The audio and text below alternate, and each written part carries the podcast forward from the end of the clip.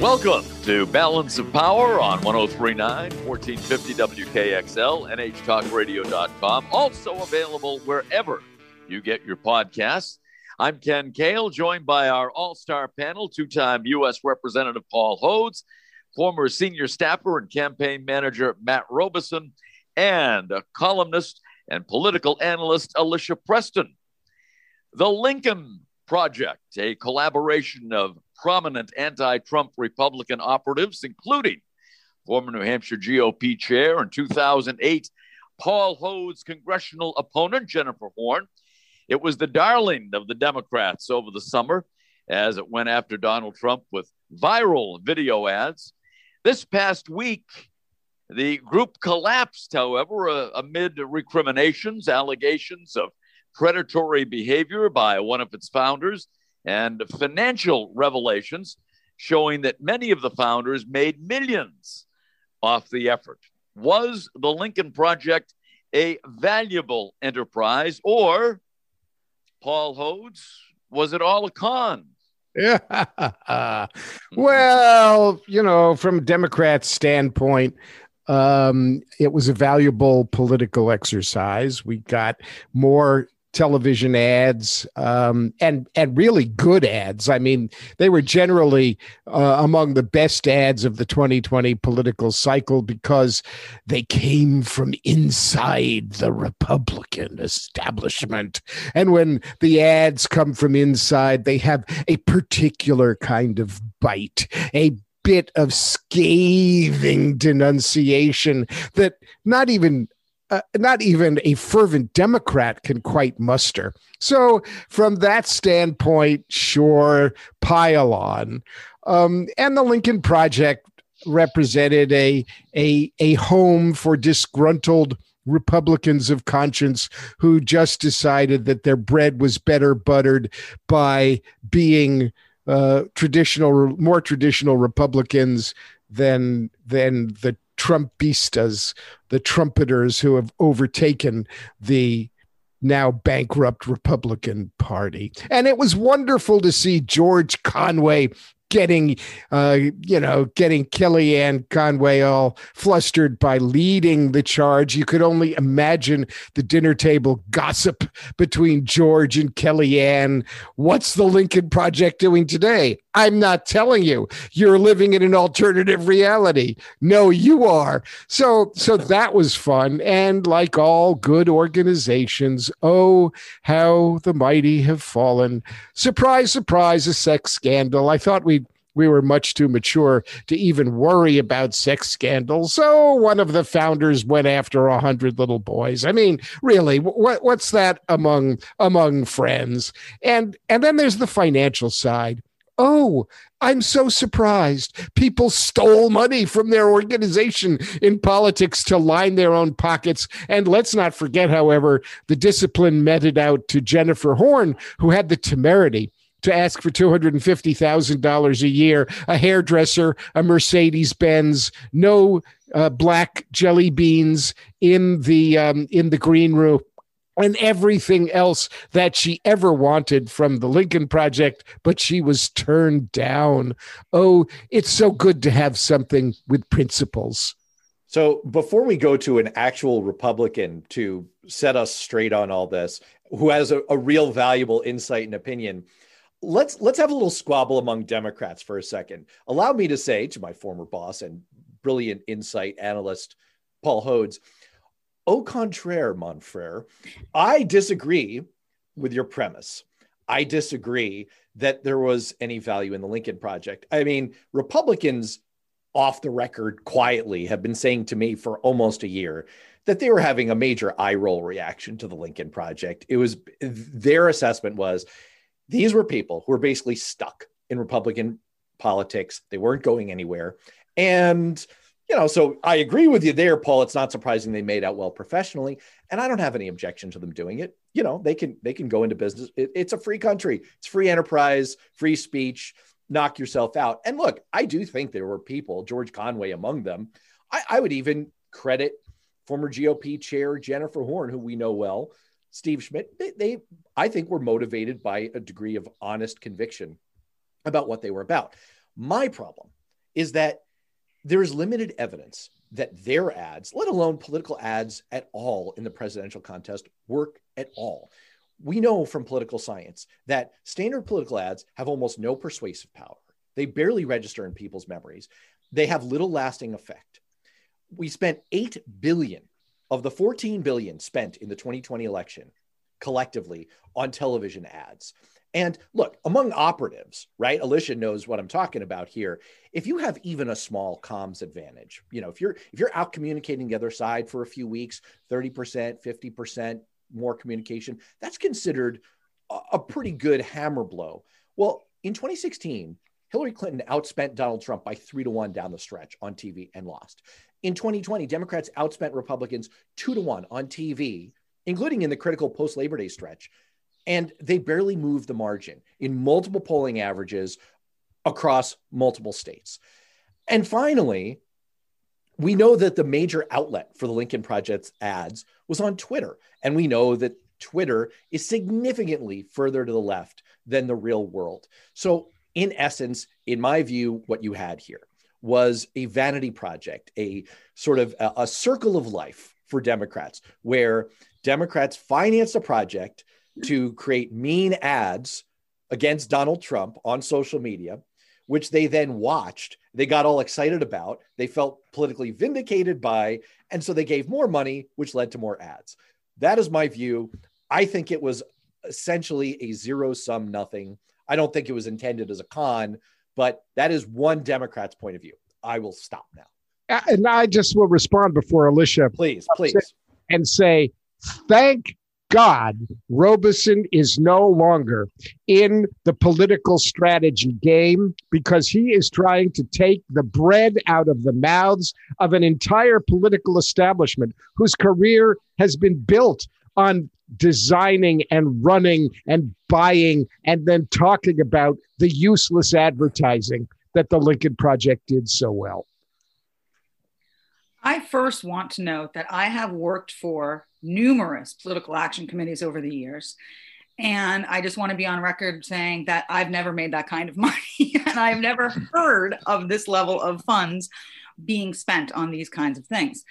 Um, I, I, don't know anyone of all my friends and colleagues that work for political action committees that have made millions off doing it. So I've got some trepidation there. But here's my thought of the Lincoln Project to start with.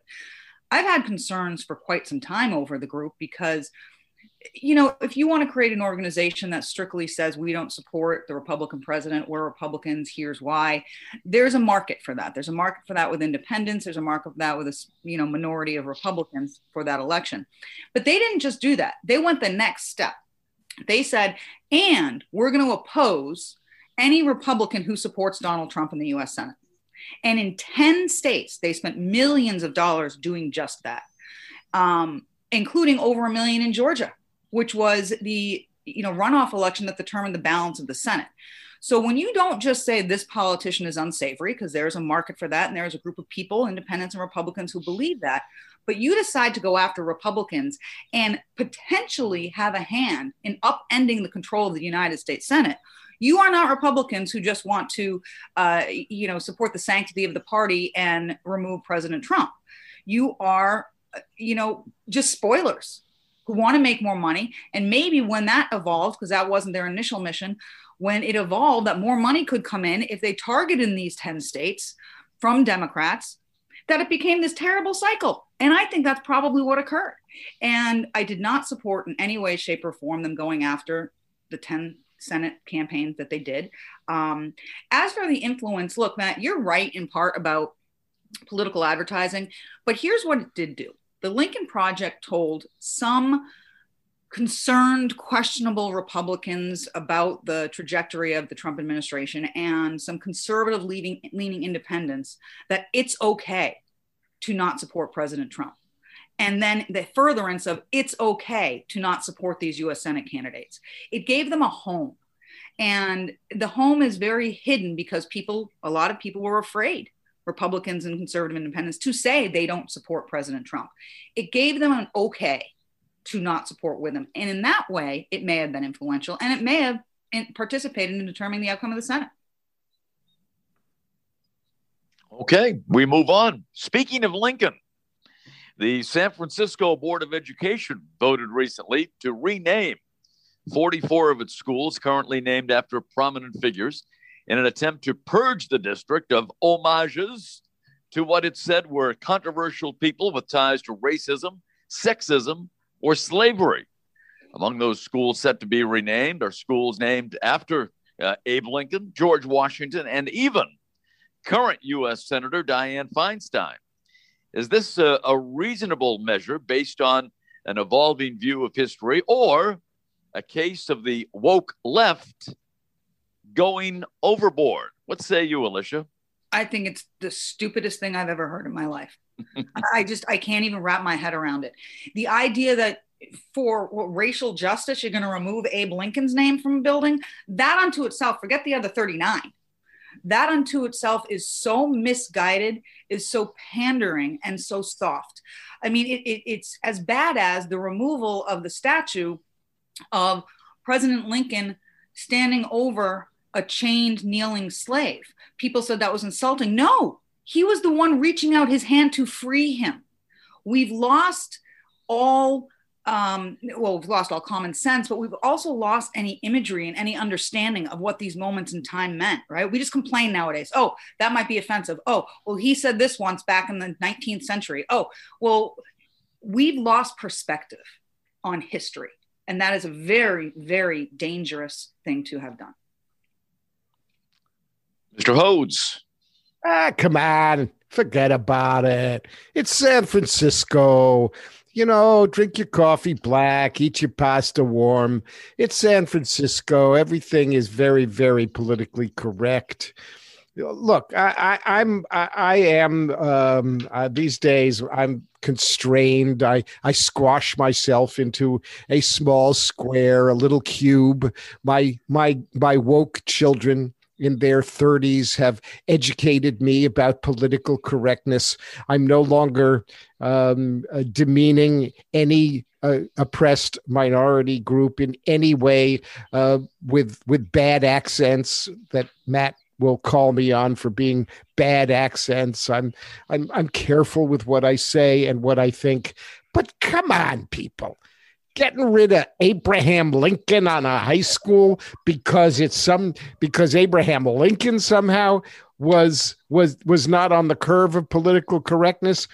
George Washington, well, okay, we're re-examining American history. And Dianne Feinstein, I guess Democrats don't like Dianne anymore um, because I don't know, she's not, uh, she's uh, she can't remember where she came from. But but it's San Francisco, the bleeding edge of political wokeness. I think, folks, I, I, I think it's going a little too far. By a lot, it's going a little too far. What say you, Matt? What bothers me here is that we're all talking about this. It's so politically stupid.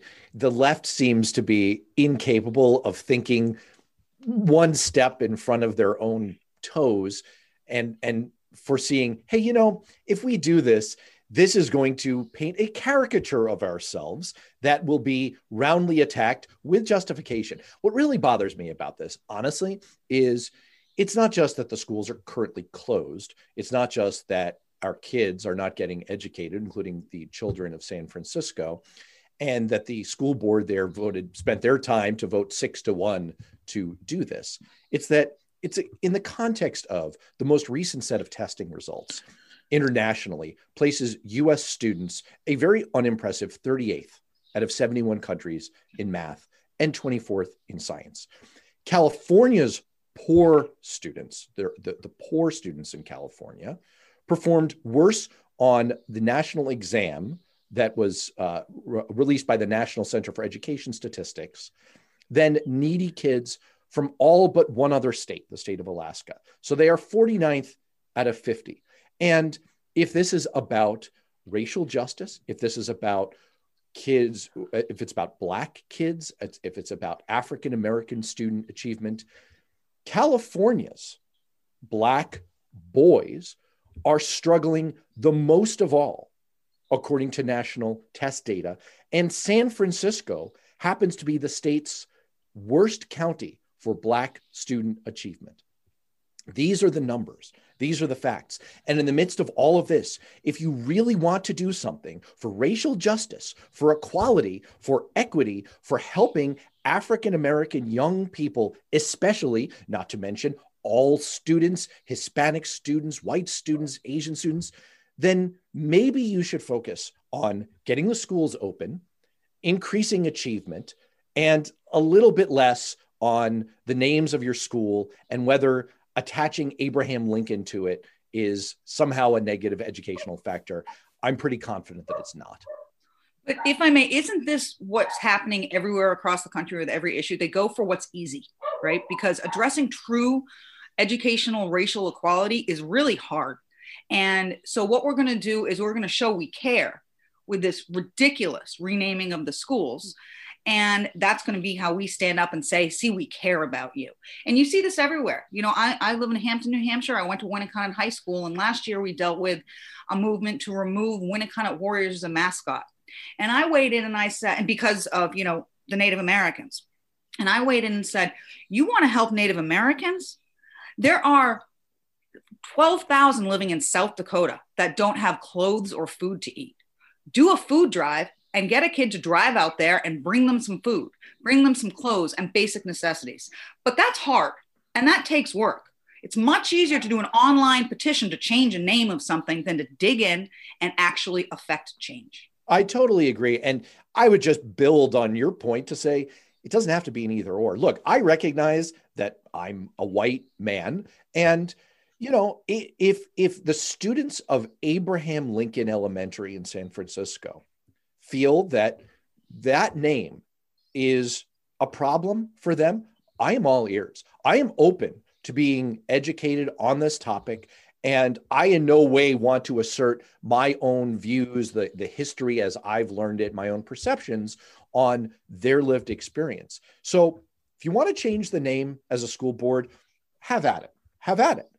But do the stuff that Alicia's talking about too by all means, show me your plan, San Francisco School Board, for addressing the educational achievement gap that is particularly and disproportionately impacting young African American students in your schools. Once you do that, then you have as long a runway as you want to debate names and and and that kind of thing. I don't think any of you really have come to grips with the tragedy that it means for a student to have to go to a school every day and read the name Abraham Lincoln over the doorway of the school. That has to be the defining disaster of that student's daily life at that school and the reason for the poor performance statistics that Matt Robison in clear and rational terms laid out for us, it has to be the name. It can only be the name because it's San Francisco. And in San Francisco, names matter.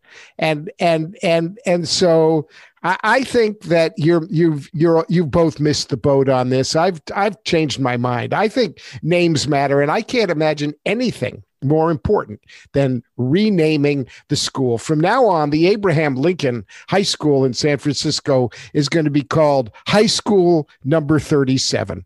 And that is going to inspire real performance in the students. Hey, Alicia, is uh, Winnacunnet still the Warriors? We are still the Warriors. The good guys won. And I'd like to note um, that I am twice as Native American as Elizabeth Warren originally claimed to be. So I guess nowadays that gives me more cred on the issue.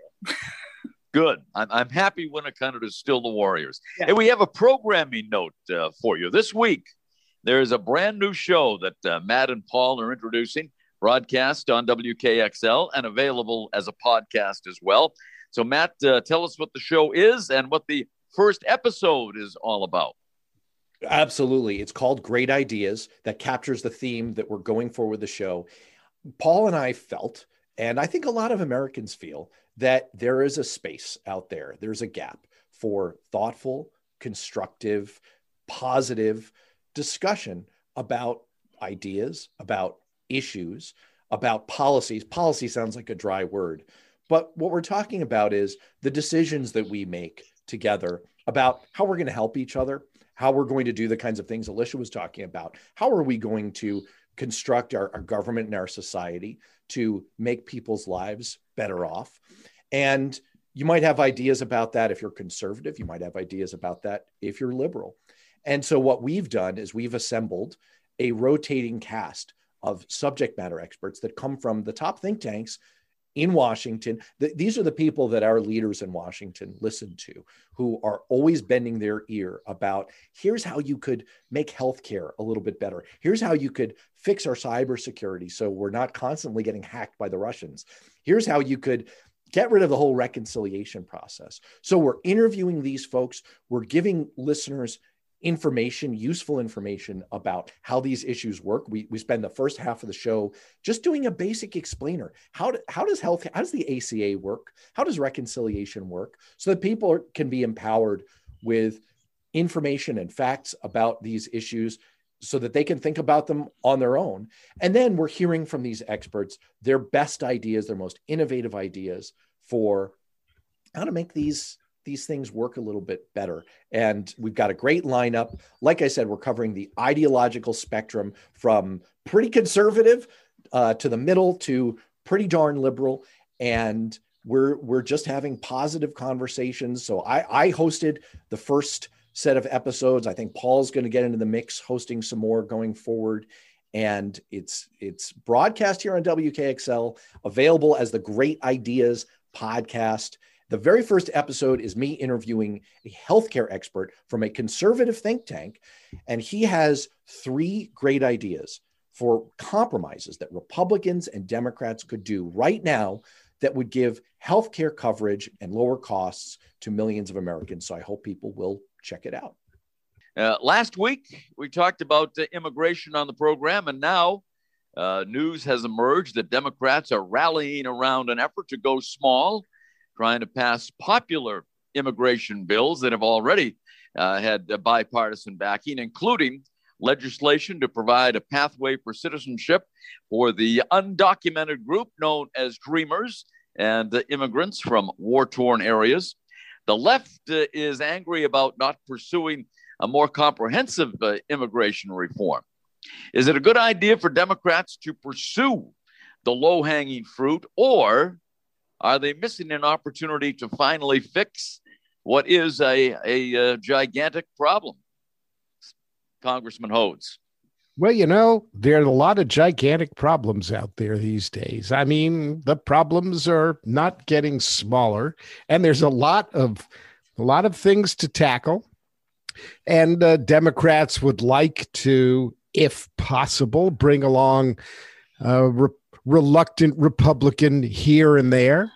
So the short answer is it's probably not stupid to uh, try to pick some low hanging fruit uh, in the immigrant, great immigration debate, because after all, that has been one of the hottest of the uh, political hot buttons of all time that the Republicans have managed to flog into indecency uh, to the detriment of Democrats. And I, I think Democrats are not looking to get into any more fights than they absolutely have to. So, so I'll start out by saying, yeah, not the stupidest thing I ever heard.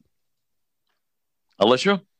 First of all, I don't think it's small, and I think they should go forward with this. And here's why I don't think it's small. If you are, I don't know, 25, you're married, you have a child, you're working, in the American society, you're paying your taxes, you're living in your home, paying rent or your mortgage, and you've been here since you were five years old because your parents brought you here illegally. The concept of be- deportation hanging over your head isn't small. I think people who have come here from war torn nations where women are systematically raped, children are taken into servitude by force, you're here wondering if you have to go back to that country. That's not small. What it is are things that the majority of Americans can agree on. And I hope they don't muddy the waters by throwing in things that we're going to have debates over the next year about and get done what needs to be done for the people that truly um, have either earned it, deserve it, or as humane as a humane society, we will simply provide. Matt, beautifully said, Alicia. Totally agree. And I I understand in legislating, and Paul knows this as a former member of Congress better than anyone. I understand the spoonful of sugar impulse that when you have a group of, of issues that you can bundle together that you need the ones that people can all agree on and are even anxious to get done in order to make the medicine go down of the other pieces. It is very hard to fix some of the thornier, more politically fraught problems of immigration.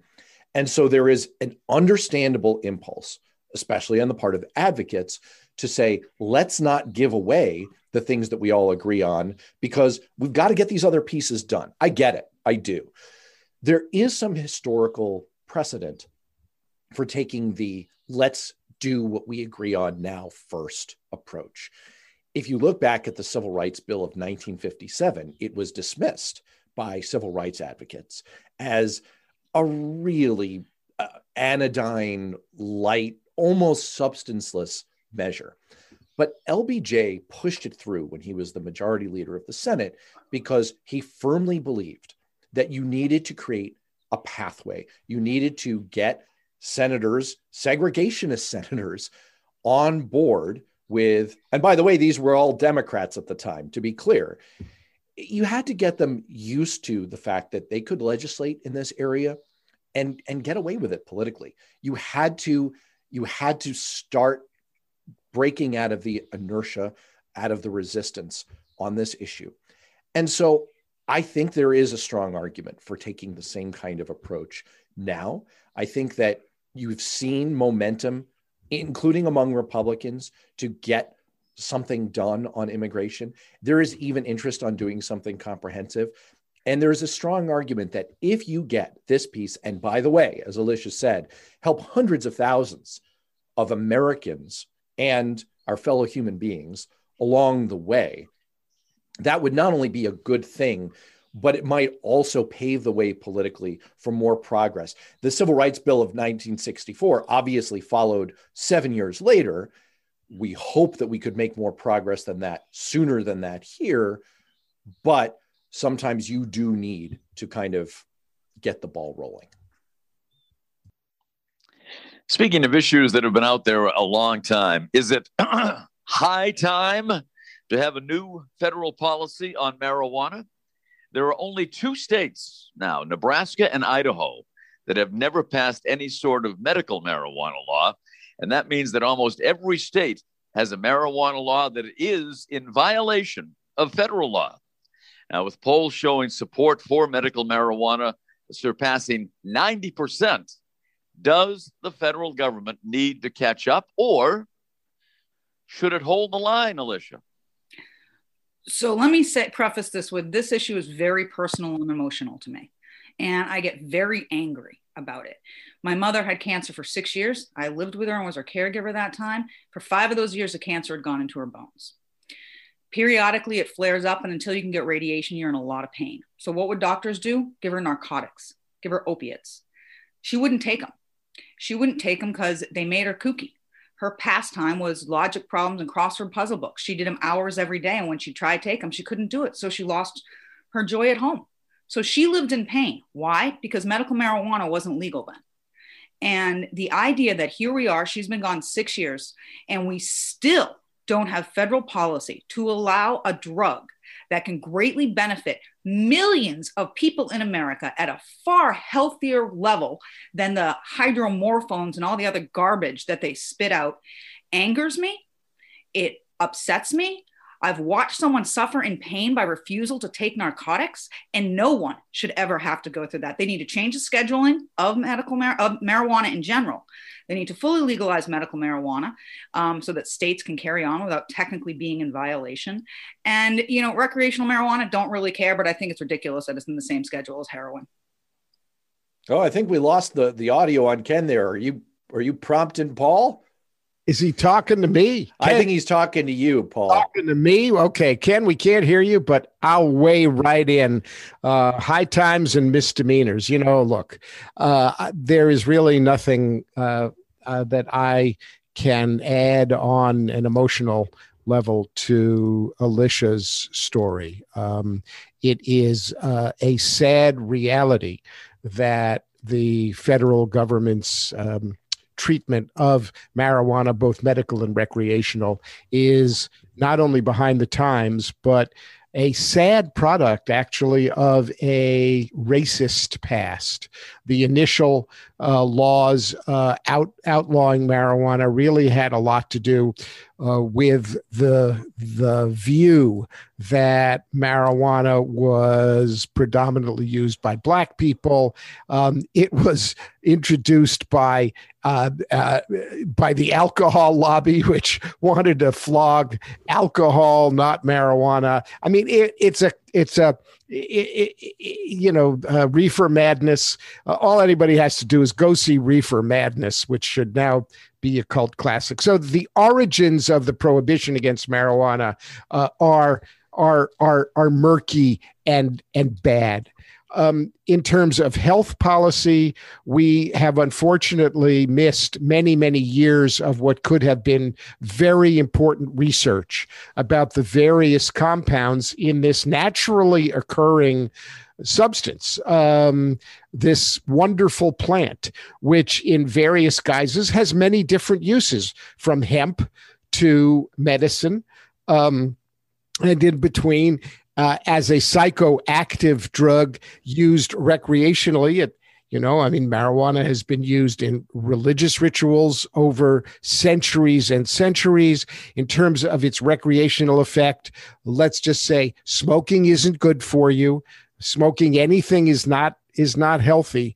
On the other hand, there is no evidence that marijuana is some kind of gateway drug to addiction. In fact, one uh, does not become physically addicted to marijuana the way one does with heroin uh, and other uh, similarly scheduled drugs. So the majority of Americans uh, understand that that we're behind the curve uh, in terms of the federal system, how marijuana is dealt with. Uh, medical marijuana should be legalized. Um, recreational marijuana should be decriminalized. When you think about the billions and billions of dollars and the people who are in jail right now uh, for possession of marijuana, that is criminal it is a that is a that is criminal. And uh, we need reform. We need it as soon as possible. Uh, and uh, no thinking person ought to stand in the way at this point.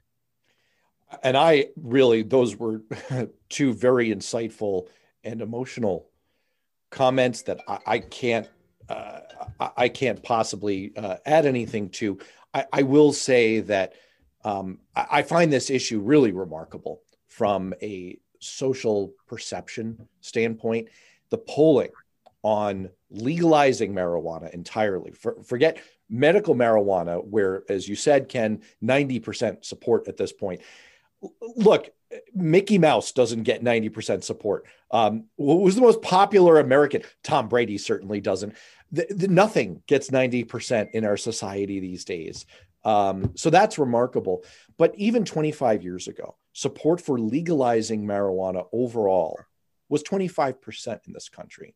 As of 2020, as of a few months ago, according to Pew polling, it was 68%. And again, in this day and age, getting two thirds of the American public on board with something is a very significant majority. So clearly, social mores have changed, people's views have changed it is time, obviously, for the federal government to evolve. And the final thing I would say is look, per the last conversation, I understand the hesitancy at the federal level.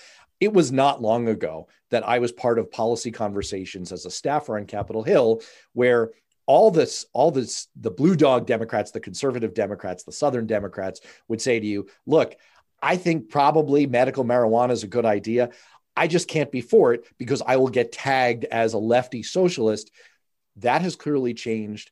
Maybe the federal government needs to go incrementally here, start with medical applications, work toward legalization, decriminalization from there. But yes, that initial step is now overdue and broadly, wildly supported by the American people. And we have lost audio on Ken Kale.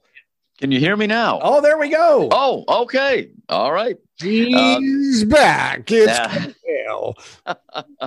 Some somehow I shut myself off. And people have been trying to do that for years, and I did it myself. This past week, the uh, CDC released full school opening guidelines, finding it safe to reopen schools as long as masks and social distancing of at least six feet and other measures are used. Now, teachers' unions continue to be wary, and many are saying, why can't we get teachers and school staff vaccinated first? What should be done about schools, Paul Hodes? Well, look, I, am no expert. I, I've read the reports. I've I've I've read the the studies that show with strict social distancing and mask wearing, uh, schools are relatively safe. I think that teachers are are, are frontline essential workers. Um, in order to um, uh, get schools open safely, uh, while I am not a scientific expert, I think it would be absolutely appropriate to classify teachers as frontline essential workers, uh, put them near the uh, near at or near the front of the line for getting vaccinated, um, because getting our schools open is critical to uh, to getting our economy working again. Um, uh, parents, uh, t- kids are suffering uh, with nothing but on screen learning. Parents are suffering because they've got to take care of their kids and they're not uh, able to go uh, and, and do uh, product, productive work.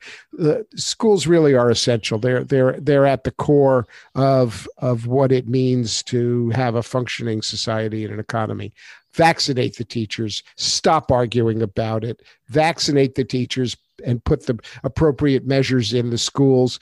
Uh, make sure there's testing, make sure there's masks, um, and and do a lot of testing to really make sure that everything is being done uh, to catch any outbreak or concern. Um, but but but focus on it and just get it done. It it should not be. Uh, I don't think it should be a matter of controversy. Alicia, your thoughts on the full scale reopening of schools? Sure. Well, first of all, I think it's a misconception that all schools are closed. They're not. My stepdaughter's right. in high school. She's been in school since the beginning of the year. If they get a case, they shut down for a day or two and they shut down a couple weeks over the holidays. They super clean and they go back in. So all schools are not shut down and everybody's not remote. Uh, I do not think teachers should jump to the front of the line for a very simple reason. Whose grandmother is the 28 year old healthy school teacher going to take the vaccine from? Because there aren't enough vaccines. There is a finite amount of them, which is why they're prioritizing people at greater risk. Someone with comorbidities, someone over the age of 65. If a 28 year old, 32 year old, 40 year old school teacher takes a vaccine right now, because they're a teacher, they are taking it away from one of the people who are in the danger zones of severe illness or fatality. It's just that simple. The CDC says you don't need to have all teachers vaccinated to open schools my kid's school open. It's not a requirement and we have to remember if there was unlimited supplies of vaccines and it was simply a speed issue uh, i'd still probably have the same argument but it would be a little softer. But we're not talking about that. We're talking about a person who could die from this virus statistically not getting a shot because a school teacher does. It's wrong. I have a very slightly different take which is I just think it's worthwhile to start with a question what problem are we trying to solve here? There are several that have been enunciated over the last year. One problem is parents who desperately need to get their kids back in school so that they can work. A second problem is kids who are suffering worse educational outcomes and all kinds of mental health challenges because they are not in school.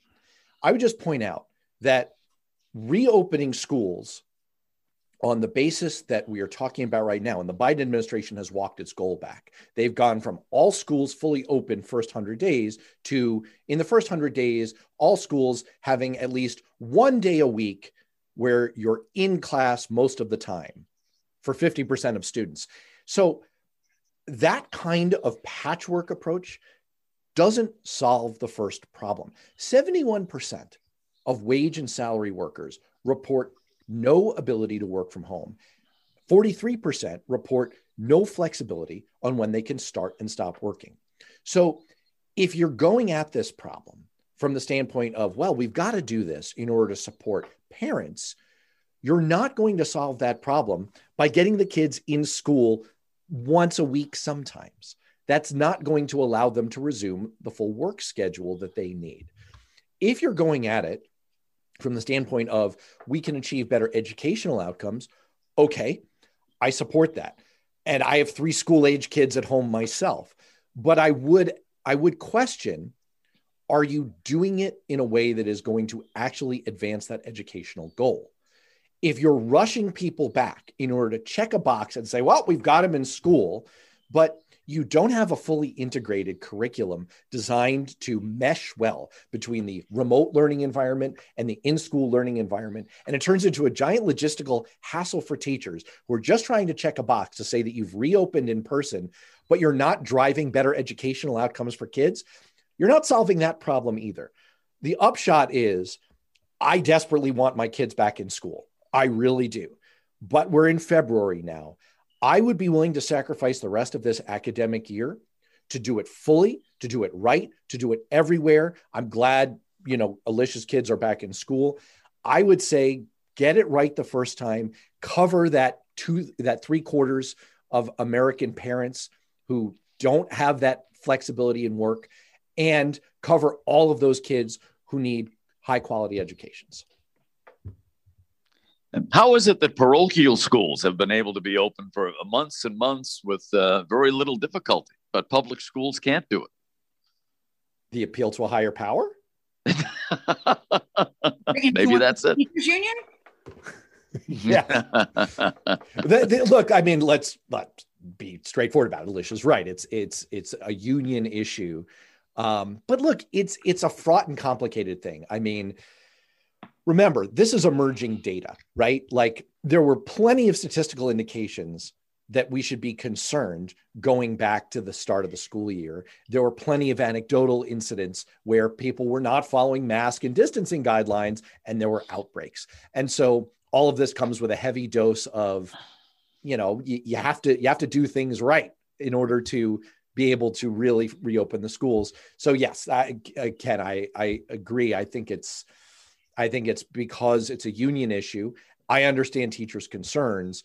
And I would just say, you know, let's rather than fussing and feuding to achieve the Biden standard of one day a week, you know, part of the time, or, you know, constructing on the fly some kind of Frankenstein monster of, of, a curriculum and a school schedule to accommodate online and in person and teachers hiding behind barriers, some of whom are vaccinated, some of whom are not, some of whom, to Alicia's point, have, you know, vulnerable people at home. I think we should do this comprehensively. We should do it for everyone. We should do it in a thoughtful way. Let go of this school year and do it right for next school year. Well, we only have about a minute left uh, on the program today, so uh, little time to delve into any more issues. So, so Matt, why don't you throw out another plug for the new show? Well, I hope that first of all, everyone will subscribe to this podcast, which is found in the Beyond Politics feed. Wherever you get your podcasts, we're there. Apple, Google, Stitcher, Spotify, Pocket, Breaker. I don't know. I'm making up names now. Um, it's available there. And then, yes, the Great Ideas podcast, also available wherever you get your podcasts. Um, you know, it's something that we frankly strive to achieve on this show, which is a thoughtful, positive, constructive conversation with different points of view, seeing where we can agree, where we can find some common ground, where we can express some great ideas. I think it's a great show, and I hope people check it out. All right. And on that note, we uh, wrap it up for Paul Hodes, Matt Robison, and Alicia Preston. I'm Ken Kale. Join us again next time for Balance of Power.